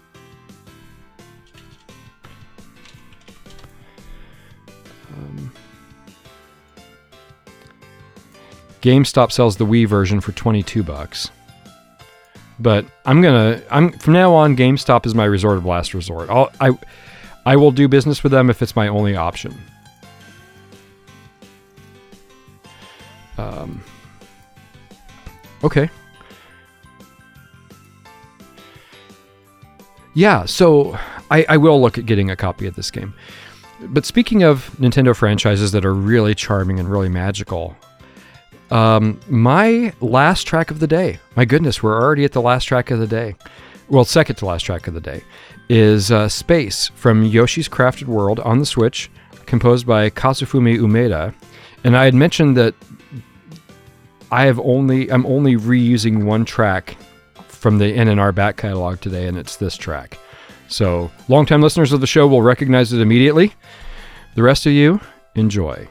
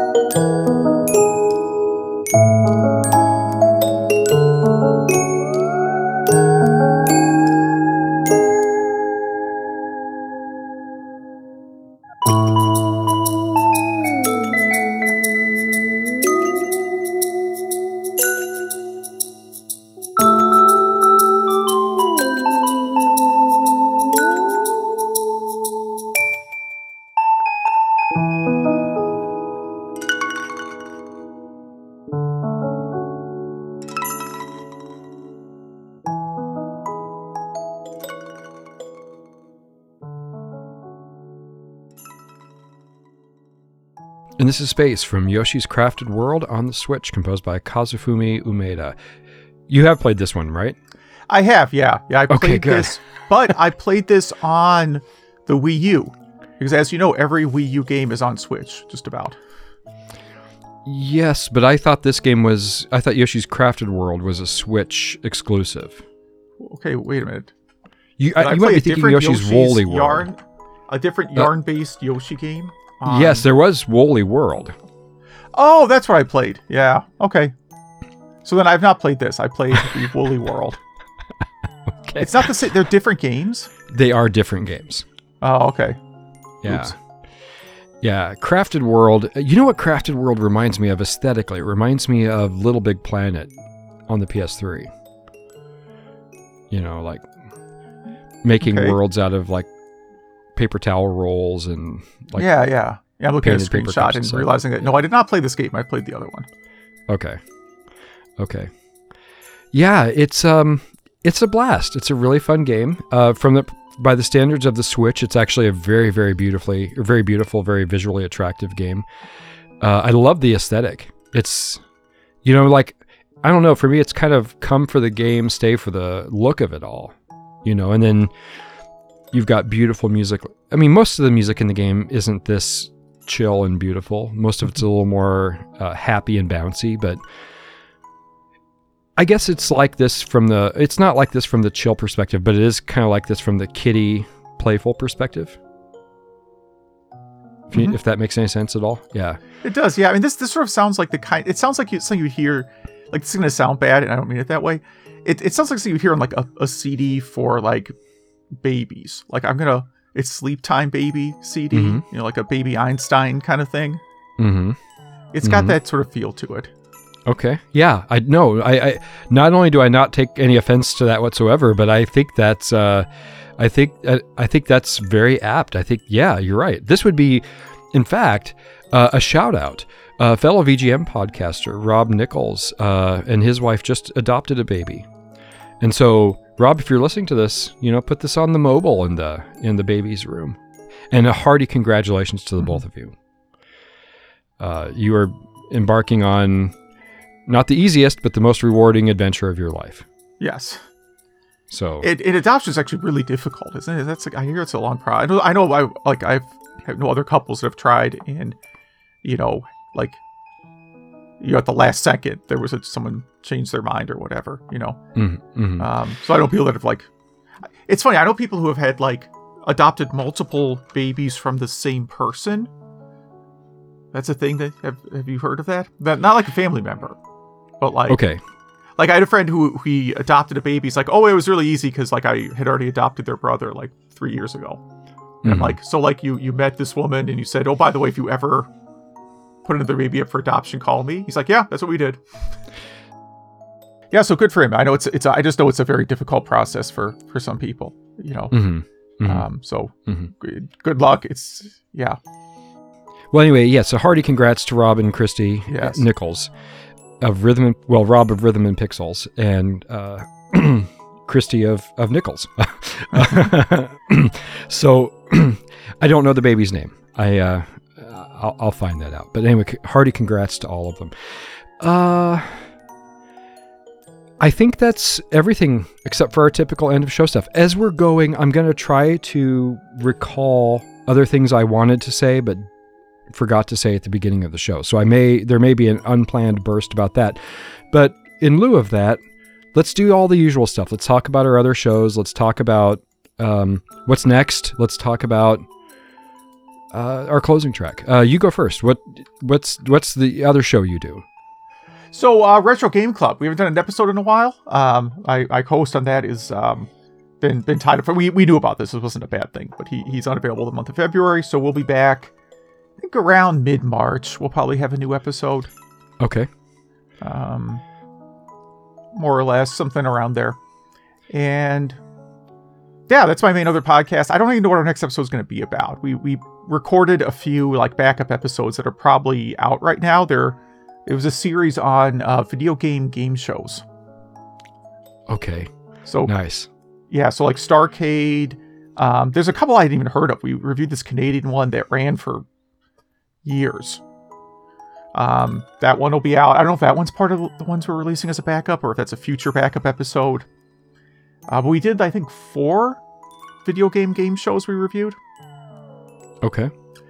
So that's um. Though those were fun. Those were really fun to watch. It's the kind of thing you can kind of leave on in the background. Um, that's that's about it. That's about all I got going on. I, I haven't seen the episode you're talking about, so maybe it's going to be released later. But I think uh, the Starcade one came out for sure. okay, there was there were uh, on Nickelodeon in the early '90s. There were there was a show, or or I think it was Nickelodeon, maybe not, but I remember there being a game show game uh, where they were playing like Bonk's Adventure on the TurboGrafx on the game Okay. or on the show. You know, stuff like that. Um, I, I, I have no other rec- I, I can't I don't have any concrete details that we can figure this out with. But it was Was it a early 90s. competition? I, Or were they just I playing think Bonk's Adventure? well, no, I think it was, you know, like you had this team and you had this team, and there was like question and answer phase, and then they'd take him to like a, a, a mock up arcade cabinet, and then they'd have him play a video game or something. If anyone's listening to this that knows what I'm talking about, please, please, please, please tell us. Um, Um, so yeah, the one we put out uh, this month was Starcade. Starcade episode 12 we talked about. okay. Okay. So that's uh that's out there. Um and I I imagine we're going to have at least one more of the backup episodes out, but I don't I don't want to spoil it cuz like I said we did like four game shows. And I don't know what order we're releasing the backup episodes. Okay. Well, I'll keep an eye out for it. There was a recent episode. I don't think it was your last one, but there was a recent episode where you guys were talking about TurboGrafx, and uh, Rob had said something about Newtopia, but I misheard him because, see, with music-based podcasts, I listen to them at 1x, but with talk-based podcasts, I listen to them at 2x for greater efficiency. So you guys sound like the Micro Machines guys when I'm listening to you guys. But uh, he was talking about Neutopia, but I could have swore I heard him say Metopia on the TurboGrafx, and I was so taken aback by that. It took me took me longer than I care to admit to realize what game he was actually talking about. But I thought Yeah. he said Metopia on the TurboGrafx, and I literally verbalized, "What the hell?" like I actually said that out loud. no, not Metopia. No, no. Uh, Neutopia. And that would have been, yeah, that would be, that's a game. he- yeah, we're, that was about, that actually was our last episode. That was our last regular episode. okay, Uh, We okay. talked about uh, Utopia, which, boy, I don't know if I'd recommend. I'll, you know what? Listen to listen to the episode when it comes out when I review it, which will be mid March probably. okay. Interest. It was a good game for the time. I'll, I'll say that. I don't. I don't know. Like I'm playing Utopia the same time that like Nintendo put a bunch of their old Zelda games out on the Switch again. Mhm, mhm. So it's like, okay, well, I mean, I could play Utopia or I could play Link's Awakening. Yeah, yeah. You know, I, have played And it's just it's just not unfortunately not a very close competition. No, I've played Neutopia um, because I have it. I you know I have the TurboGrafx 16 Mini, so I can play it that way. Yeah. Um, and it's no, it's it's not a bad game, but it's not a Zelda game. uh, Try though it might. It's You know, Zelda. It's I- very Zelda adjacent, but yeah. Yeah, Zelda adjacent. You know, so um, I don't talk about this a lot because I, I said I wasn't going to con- con- really consider myself a video game music composer until I could do the whole thing, you know, start to finish, like write a piece, record a piece, get it put into a game, right? but I guess technically I'm a video game music composer because there was this um, old development kit, uh, parallax processor, something, something, something, you know, really basic thing. And I, my friend Jay is a programmer, and he programmed some stuff for it. He programmed uh, a couple tools, and then he programmed a couple games. And he actually had he, he had me do the music for them. Uh, but I did it on quote unquote real instruments, you know, like bass guitar and keyboard and you know stuff. and then I would have I'd have my uh, my mom is a professional musician and she'd come over with her sheet music and we would figure out how to get this music onto sheet music and then we would give the sheet music and we would give an MP3 of my recording to Jay and he would code it note by note into the game on like very rudimentary sound chips, right? and um, and so there's two games out there that have music composed by me. Oh wow! And one of them, yeah, and one of them was um, a game called Ran Quest, and it it was deliberately kind of going for a Zelda adjacent vibe, but the whole time I was playing Neutopia, I was thinking, my goodness, this reminds me of Ran Quest. so that's right. why it's relevant to to our, our, our conversation right now. So it sounds like there's going to be a master a sequel to the Masters of VGM. Okay, and cool, cool. the uh, the this time instead of our four favorite composers or our four top composers, it's going to be sounds like it's going to be obscure composers. And so and, and and so since we're doing since it's in June and since it'll be my turn to pick the episode or the channel 2 theme again, I think we'll participate. And I might actually include one of my own tracks in that episode. I might actually feature myself as a composer in that episode. Um, you can find RandQuest on YouTube. If you look for RandQuest on YouTube, you'll find it. uh, so, all right. So, uh, Nerd Noise Radio Channel 1.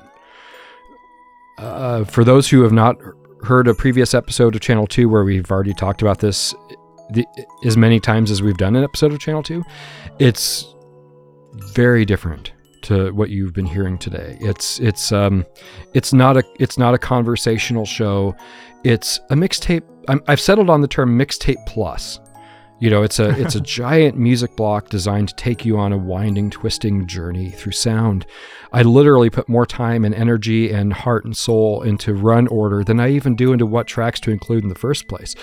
And then it's bookended by vaguely NPR style intro and outros. You know, inspired by uh, well, pr- primarily uh, NPR's Hearts of Space. You know, um, uh, you know, a couple times I've done some in this episode. I've done some very, very, very shoddy, poor attempts at impersonating Stephen Hill.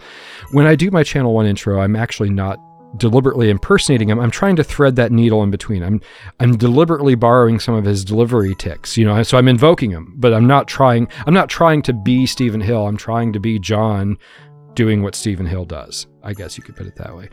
Um, but Channel One's been around since January of 2017. And so there's quite a backlog. I would not recommend starting with the early episodes because the production quality is so atrocious on the early episodes. Start with something recent and work your way backwards. But there is just several years of music. I mean, I think over the course of the life of Channel 1, we probably are up to about 5,000 tracks we've shared. Something like that. Maybe 3,000, but just an insane amount of music. So if you've not checked out Channel 1, check it out. If you like the episode you hear, deep dive it. There's just tons of stuff.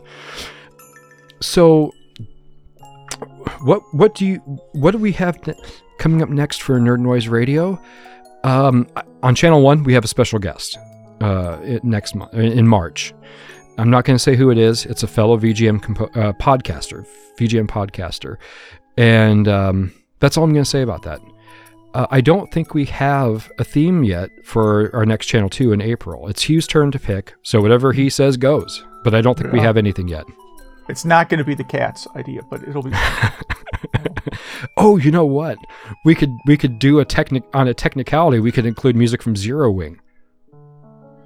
I suppose, yeah. That's all the more reason to not pick that theme. Um, um, although maybe I will pick a Chester Cheetah song. We'll see. I don't know. I seem to recall that game did not actually have a bad soundtrack. No, it has a good soundtrack actually. Yeah. Well, we'll get back to you. Just keep, you know, stay tuned. We'll get back to you with what our next episode theme is going to be. And then I don't think, I mean, I've got my April Fool's episode together already. I think it's fun. I hope you get a kick out of it, but I'm not going to say anything else about that for now. I think that's it. I think all that's left to do, unless I suddenly say, "Oh crap, I remember everything I was going to say for the next, you know, for the past like three or four episodes that I always forget to say because I never write notes." You know, starting next episode, I'm going to start writing notes so I remember everything I want to say. But for now, that's it. Let's talk about our closing track and and get out of here. Yeah, so for the the second time, I'm picking like an early track by someone who is more well known for doing RPG soundtracks in the future. Um, so previously, you know, we had the uh, uh, Terror of Biomonster song, which is by Mhm. the uh, Dragon Quest composer. So this is a, a, Se- a Sega Genesis Mega Drive game, Space Invaders 91. The composer on it was uh, Noriyuki Iwadare, who you may know better from doing the Lunar and Grandia soundtracks. hmm Uh, those two series have amazing, simply amazing soundtracks that I don't feature enough on here. Well, you, And, you uh, mentioned. uh, I'm sorry. go go, ahead. ahead. No, no, No, I was just gonna. I was. I was gonna say you've mentioned uh, Iwadare-san uh, as one of your favorite composers of all time. Wasn't Yeah. he kind of a runner-up for uh, our our Masters of VGM last year? He, he was, yeah. I mean, I was like, him and like Koji Kondo um, were very hard ones to exclude. hmm hmm You know, it was, it was both uh, very difficult decisions there. Uh, but maybe I'll feature some more stuff from him in the future. Um, he does really good, like Lunar and Grandia. He does really good uh, battle themes. That seems that's one area that he really excels in. hmm For so sure. uh, this is track 14 from Space Invaders 91, which is used in rounds one and nine in the game. Okay. And this is a um, this is maybe the second perkiest song that we're gonna have on- on this episode. It's yeah, because when we were doing the planning on this episode, we we, we were trying to figure out where to put it, and it didn't really work adjacent to any of our other tracks. Mhm. So it was kind of like, you know what? We've had a pretty mellow episode. Why don't we go out with something more of a bang? Yeah, yeah, that yeah, that's definitely the case here. All right, so uh, here it is, Space Invaders 91, track 14. Uh, thanks for listening.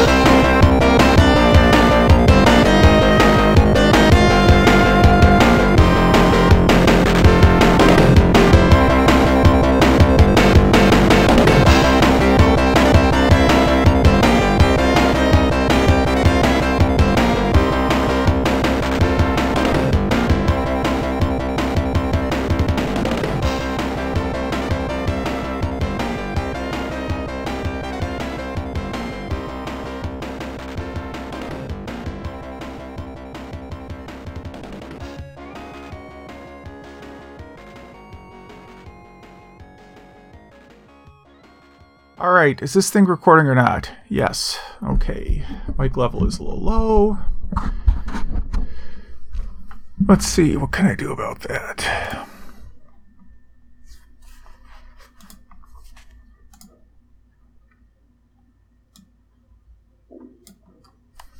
Boom. Are you recording? Yeah, you're louder. No, you're still not very loud.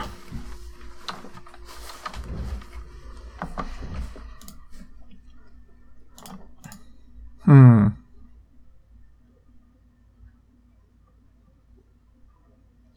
Well, I guess this will have to do. I think it's loud enough. Test one two, test one two, test one two, test one two. No, size, no size, no size, no size. Okay, test one two three, test one two. Okay, good, good. I think we're in business. Okay, good deal.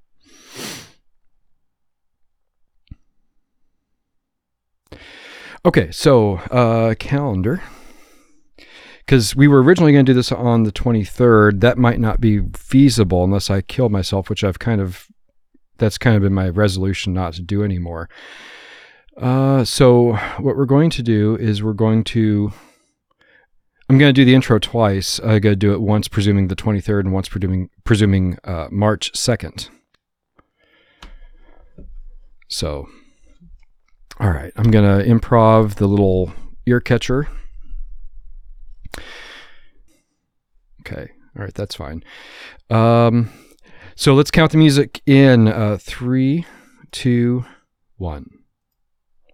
How are the levels for you?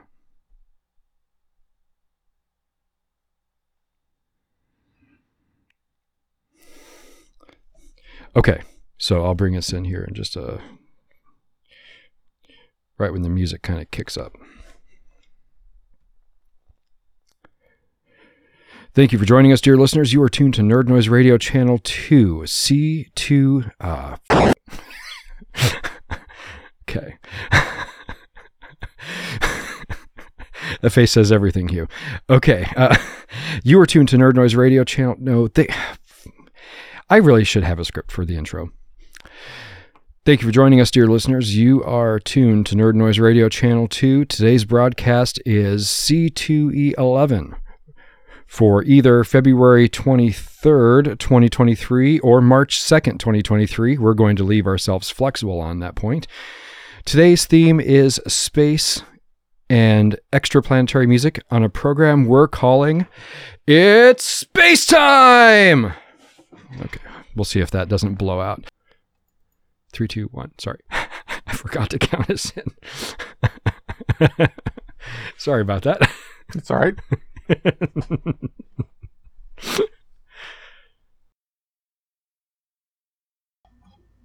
hmm. Okay, interesting.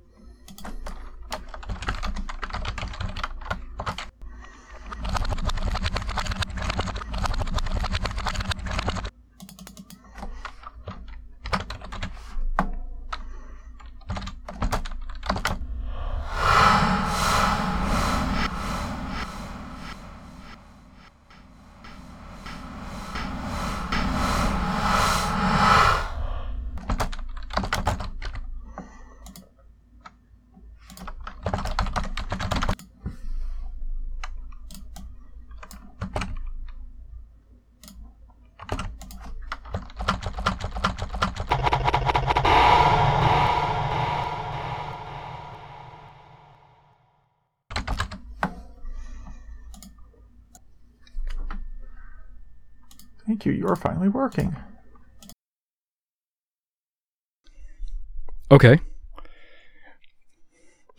I gotta check my levels here. Okay. Do I look good? Yeah, I guess I look pretty pretty good. I I'd like it to be a little stronger, but that's better than blowing it out. Uh so you can't hear this because I'm talking to you on my stupid little headset here, but I have a uh, brand new mic in front of me. I can see it. Yeah. Four hundred dollar mic. I'm that dumb. That's yeah. That's that's a lot. but I I guess is to the best of my understanding, this is literally the most popular microphone ever ever uh, for like radio, like professional radio stations and podcasters and YouTubers and stuff like that. So Okay, that's going to be affordable. so I'm kind of excited from that perspective. It blew up. Okay, so you're having problems all, all over the place. All right, so we should get going. All right, so I'm recording this as a backup. Yeah, yeah, yeah. I mean, SSDs um, do not have the world's greatest reliability. I shouldn't say that. I've had like an SSD as my boot drive here for like ten years, and it hasn't fried yet. So, well, I have room for four thousand five hundred hours.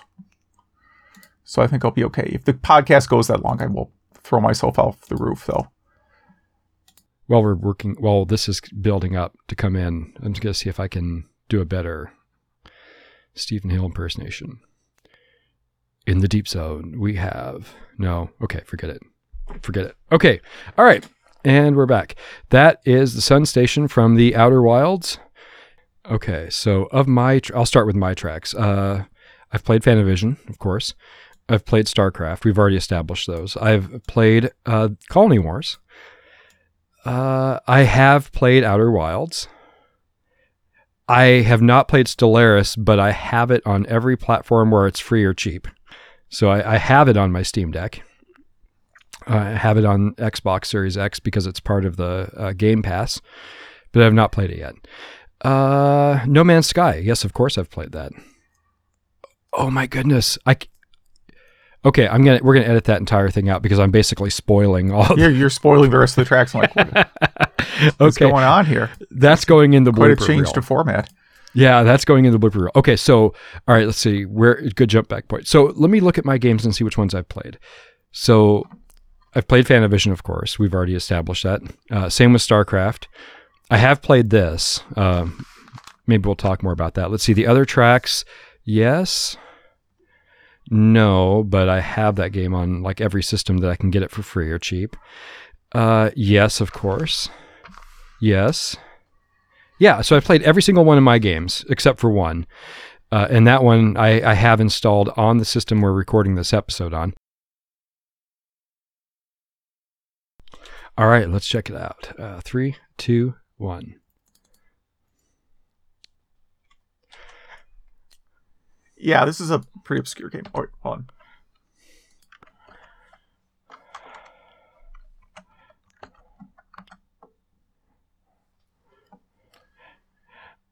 I'll have to plug this into because I, I quickly plugged it into um, Google Translate, Okay. but it's it's it's not doing anything with it. Um, yeah. Terror of Biomonster is the exact translation. Okay. Okay. All right. Because I knew everything except for Kyofu. I didn't know Ky- what Kyofu meant. So terror. Okay. All right. Yes. So yes, Terror of Biomonster on Space Station with the acronym that spells out Jesus. Oh, and the composer is Tomoya Tomita, which I'm sure I butchered. you did, but that's okay. All right. Uh, three. Oh, sorry. You want me to say? Okay. I you, can can you can it. fix it after we uh yeah come back in. Perfect. Okay. Okay. All right. Three, two, one.